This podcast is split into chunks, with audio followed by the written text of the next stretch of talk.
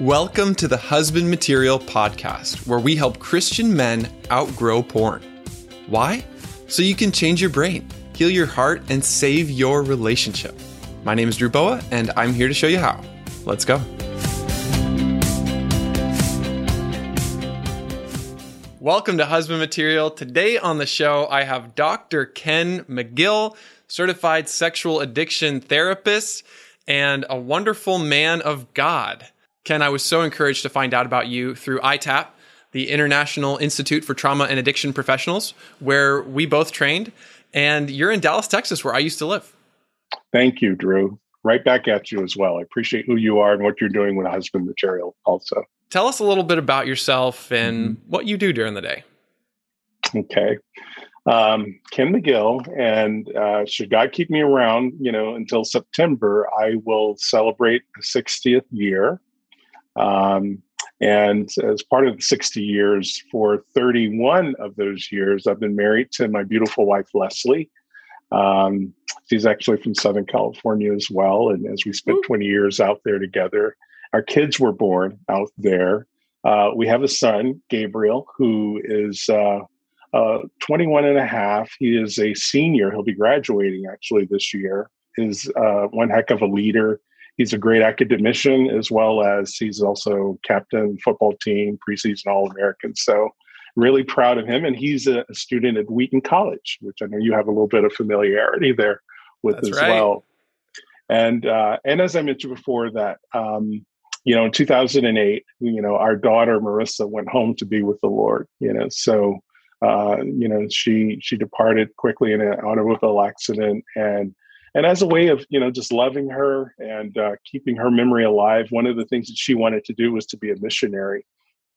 And so uh, missionary specifically to africa. So uh, something that my wife and i have you know partnered with and gabriel's a part of this and now our church is part of this and, and people around the country is to develop something called marissa's house projects where we help to build a school in ethiopia but then also a church home that houses uh, orphans um, in Uganda. And so uh, today, that that work has grown to about four orphanages, church homes, and uh, a number of different projects. So, so um, you know, God is amazing in terms of how He gets His work done. I, I don't think that this is a way that I probably would have written the script. But I'm glad that Marissa's home. I'm glad that we've had the opportunity to kind of at least love her and carry on her life's you know wish you know through the unique way that we have done. So uh, with that um, i am in my office. Uh, i am a licensed marriage and family therapist uh, full-time private practice in uh, plano texas. Plano's a suburb of dallas about 25 miles to the north. And um, my specialty is addictions and even more specific is sex addiction.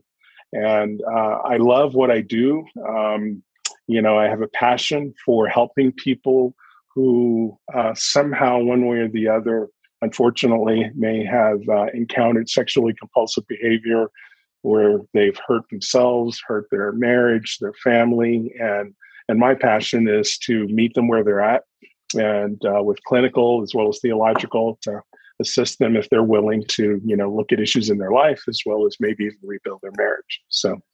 And that's really what I want to talk about today is bringing mm-hmm. together this Christ-centered foundation that we have in Jesus, in scripture, in theology, together with clinical psychology. And you have your yes. doctorate in clinical psychology and you've lived mm-hmm. in these two worlds and you've yeah. seen all mm-hmm. kinds of stories over the years.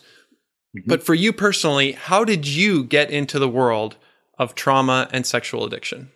Yeah, it's a good question. And so, um, my mentor, Dr. Patrick Carnes, um, he's actually the guy who, yes, yes, he's the guy who coined the term sex addiction, you know, modern day times. Uh, he wrote a book, Out of the Shadows, in 1983, and I think it's in its third edition.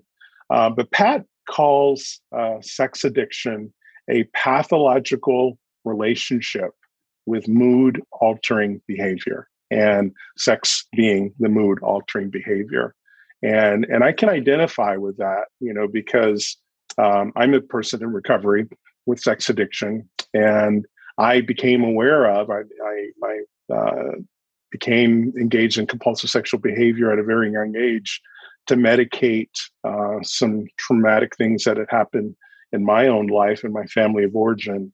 I'm an adult survivor of childhood sexual abuse. Um, the abuse happened when I was uh, four years old. Um, and it wasn't like ritual, it would happen one time, but sometimes once is all that is necessary. Um, you know, being raised and born in Chicago, and I remember there were experiences. It was such a highly sexualized environment. Um, South side of Chicago, kids, um, you know, adults who were uh, all kinds of forms of talk as well as behaviors that a small kid, four or five year old, didn't know how to process, but you know, I was certainly exposed to it and it made an impact. And I remember, uh, you know, one particular painful episode where uh, I remember I went upstairs, you know, where uh, our apartment was at, and my I, I, said a word, five letter word, begins in a P and ends in a Y, you know, and uh, a couple of S's in there. And uh, I said it to my mom, and she said, What did you say? And I said it again. You know, I had no idea what I was saying, you know. And then she, you know, she slapped me and she said, Boy, don't you ever say that word unless, you know, cat is on the end of it, you know. And I remember that, and I can viscerally even remember it now. And, you know, to me, um, there was something about, you know, that behavior, what it meant. And eventually I'd stumbled upon it, you know, where, uh, unfortunately, I also crossed a boundary and did something to someone else when I was seven years old. Uh, totally regret, you know, but in in the arena of sexual abuse, and uh, eventually I found uh, pornography to where you know again with the pain of the slap and then the shame connected to my behavior, I just suppressed. I kept things silent. I kept mm. things secretive, um, but I also connected with um, the pornography and eventual masturbation and uh, other forms of pornography. Um, sexualized pictures was actually the first part of it, but eventually kind of graduated to pornography. Um, and I, actually, at 13, I knew that I was a sex addict, you know, and and I knew that you know something. I didn't have a name for it, but I just knew that once I found this process, it was mine, and it helped me when I felt disempowered because I was an African American uh, and being raised in Texas and in the 60s and then 70s, and you know the words said and so forth. Um, you know those things hurt, and uh, you know again, if I had all kinds of thoughts and things of that nature to kind of keep to myself. Um, you know, again, that slap was something. You don't share a whole lot about your personal feelings, or you might get hurt behind it, uh, or the things that you do that you're secretive and shameful about. You're probably not going to share with anyone else about it. Uh, so, um, you know that that you know started you know a two to three decade you know, experience where uh, I stumbled with you know the sexually compulsive behavior as ways, like I said, in terms of trying to medicate, escape, anesthetize, and uh, Right. You know, unfortunately, yeah, it, it ravished myself and other people too. And so when you talk about sex addiction mm-hmm. as a mood altering behavior, it was your way of feeling something when you couldn't feel anything or to not feel something that you didn't Correct. want to feel. You're absolutely right. And I think that uh, you know, personal experience within the clinical is that um, some people will engage in the behavior on the one hand to escape, to anesthetize, to self medicate, um, to uh, even mood alter, you know, um, because if in fact maybe there's depression or anxiety, well, you know, once one engages in the uh, sexually compulsive behavior, that's certainly going to alter whatever mood you're in. But then on the other hand, people will engage in the behavior for other reasons in order to um, conquest, feel empowered, if you will, because mm-hmm. it is pleasurable behavior, uh, albeit there's a lot of pain and consequence that kind of comes with it, too. So when you talked about feeling disempowered as a black man, porn fit perfectly into that puzzle. Yes, yes, that was uh, that was the um, piece that I found. You know, um, certainly there were other things as well. You know, in terms of sports or um, actually even becoming a Christian when I was 17 years old. Um, but, there was always the secret you know yeah. the secret that i kept and uh, there could have been other things good music whatever college graduate from high school college but uh, but there was always you know that other secret lingering around and unless i address that secret you know fully wholeheartedly uh, i wasn't going to experience any form of healing in my life yeah and now's the part where i really want to get into some of the objections and some of the mm. issues that people might be having when we're talking about things like trauma and woundedness mm-hmm. and healing. What about the Bible's view of all this? Isn't mm-hmm. porn a sin? Isn't it an aspect of moral failure? And why are we talking about healing? Why aren't we seeing it as uh, someone who has rebelled against God and hmm. needs to repent like any other sin. Yeah. Well, you know, First Corinthians, I think it's 6 18 is kind of clear, you know, that he who sins sexually sins against their own body. And so, um, you know, when people come into the office, they may even know that scripture, and yet they may also be carrying a lot of guilt and shame connected to failing, you know, the uh, the directives of that scripture. So my job as a believer, but even as a Christian, and to integrate those two is to meet the person and to look at, well, let's take a look at that scripture and the application of it. How have you hurt your body? What mm. hurts in your body? When did it start happening as well? And what is the role of pornography, affairs, or masseuses and things of that nature, you know, that you have somehow found as a way to maybe uh, on the face of it medicate or escape or treat you know but yet at the end of the day this could be a maladaptive way you know of of treating you know the hurt the wound the guilt the weight of the sin yeah. and subsequently therapy can help them to think about there could be another way if healing comes from god mm-hmm. healing from trauma healing from sin then what's the point of treatment, whether it's group psychotherapy or individual counseling? How does that fit into what we believe about God as the healer? Yeah. Well, you know, God and Jesus are the best transformers. And, and what happens in this office is I see this office in my role as a crucible, you know, and in the crucible, when you think about a crucible, um, whatever goes into that crucible goes in in one state, you know, uh, but yet when it exits, the hope is that it's a different state, a different condition, whether that's one hour or, as in the case with many people that I work with, months and years of work in order to do the arduous work of rebuilding a marriage. So, so God is definitely present and uh, and I welcome him here. I welcome here long before I get to the office through prayer and and seeking his guidance. Uh, but at the same time, you know, as I mentioned earlier, I've also acquired uh, through school a lot of clinical acumen, skills, tools, and so that is there as well.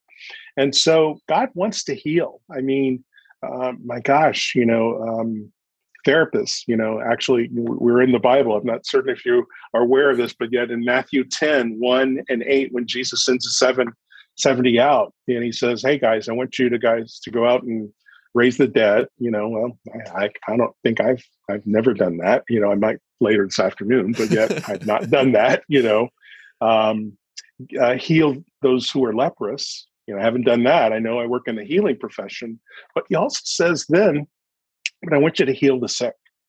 And that is something mm. I can do. Why is that? Because heal is the Greek word therapeuo, and the yeah. therapon provides the therapia, the process that goes on in this crucible in the office.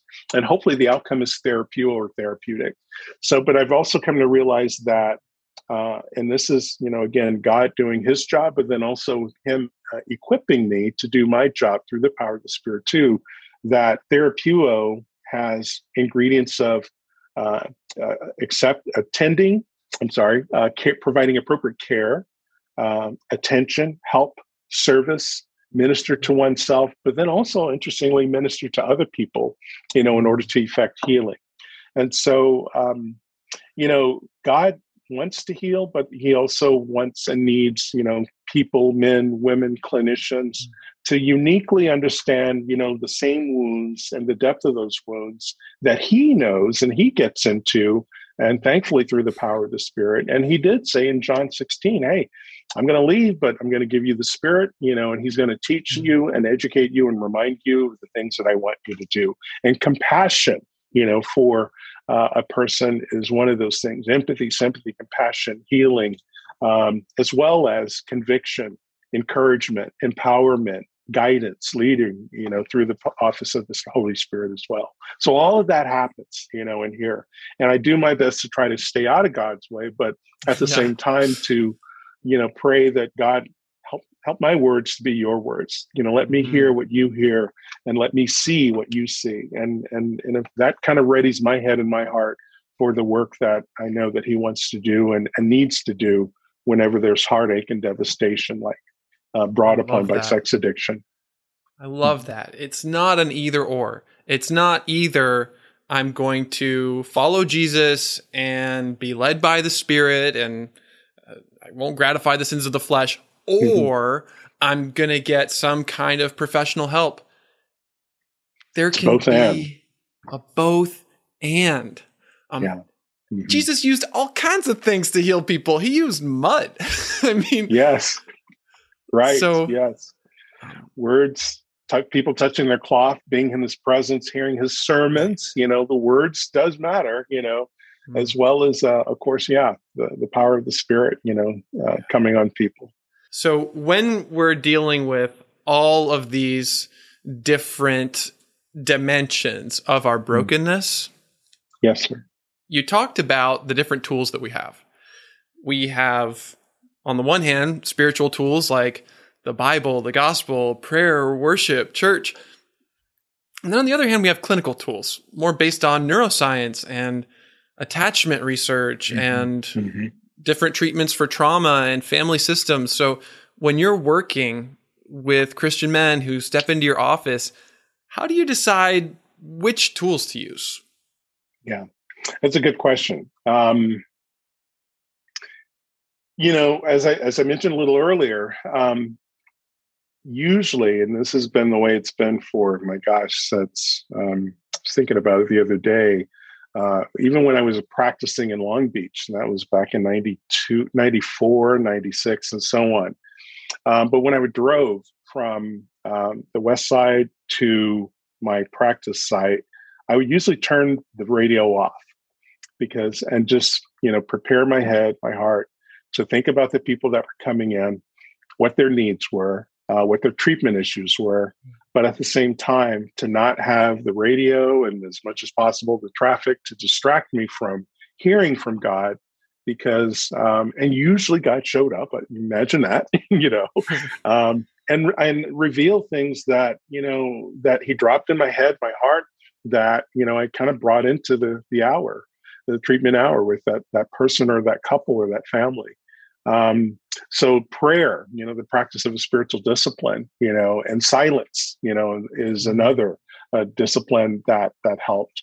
Clearly, I love to study, you know, and for me, study was a spiritual discipline where I just hear from God, worship. If there was those few times where I would turn the radio on, there could be some, you know, uh, worship music going on, and uh, and I, you know, I would hear I hear from God through that. So, but at the same time, it's usually the silence in the study that he would pull from me. And subsequently, you know, as I listen to the person, I would typically ask, you know, if it's a theological piece, um, certainly even sometimes a psychological, but certainly it's a theological, um, is it okay for me to kind of introduce a scripture or a biblical principle? Um, I don't think I've ever had anyone say no. And and I would just, you know, kind of thoughtfully share, you know, scripture with them as it relates to the psychological principle or life issue that they um, were were experiencing. But um, I found Drew that you know probably I don't know maybe the last maybe it's my own growth, but the last two years or so, I've just been asking God, help me to see people, you know, with your eyes. Help me to hear them, you know, in terms of the way you hear and then help the words to kind of come out of my mouth be your words And with I think the Holy Spirit comes, he pulls the stuff from the, you know, cabinet or the shelf of my mind. And when it comes out, you know, hopefully and, and more than likely, yeah. you know, it's to be the appropriate intervention, you know, for that is needed. So would you say that your training in clinical psychology has helped you to see more of what God sees? I think it's again the the combination of both. Um, the clinical, you can't you you you can't excuse yourself. You got to prepare, you know. And uh, as I mentioned to this one couple, I said, "Look, I'm going to do my job, you know." And and uh, we are talking about open heart surgery, you know, when we think about all that goes yeah. on in the heart that needs to be addressed. And I don't I don't do surgery with a butter knife. You know, I, I have mm-hmm. skills and tools, and so. And I mentioned to them, I don't, I don't need you guys to, you know, become a psychologist, but I do need you to look at some of the tools that I'm bringing to the table, uh, hmm. whether I wrote it or someone else wrote it, and just be, have an awareness and maybe even hopefully through the weeks, months, uh, proficiency, because I have confidence in the tools as well. So if in fact maybe I do my job and they do theirs, then we're going to survive you know, a pretty, you know, painful set of experiences. You know, at least I know that uh, God's going to help me to do my part. And uh, and if they're not reckless, if they're attentive, and most of the time people are, you know, they're here because they want to heal or they they want some help, then uh, good things will happen as a result of that combination. Yeah, it's so beautiful when we get a front row seat to that yeah. transformation. it's true. Could you share a story yeah. or two of mm. a time when it felt like God clearly showed up in the room? Yeah.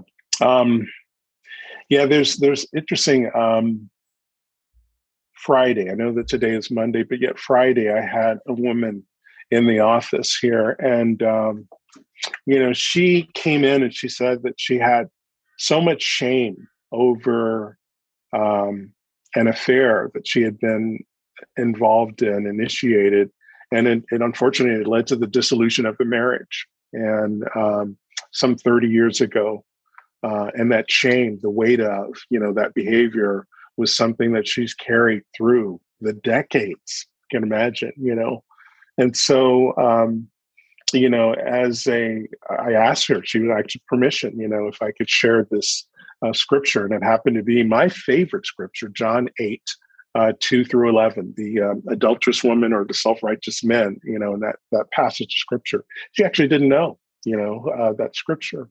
And so I began telling the story.